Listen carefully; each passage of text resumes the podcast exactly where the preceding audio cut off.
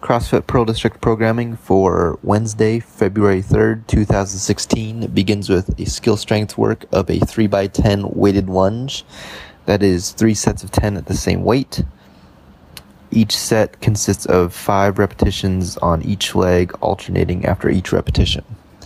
The workout of the day is five rounds of 30 ab mat sit ups and 100 feet of overhead walking lunges.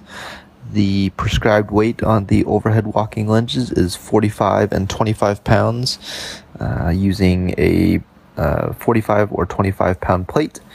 The 100 feet of walking lunges in the CrossFit Pro Gym is a down and back, so 50 feet down, 50 feet back, tapping your trailing knee uh, in each repetition and the 30 ab mat sit ups standard on that will be shoulders touching the ground at the back and then touching the tip of your toes at the front um, with the bottoms of your feet together.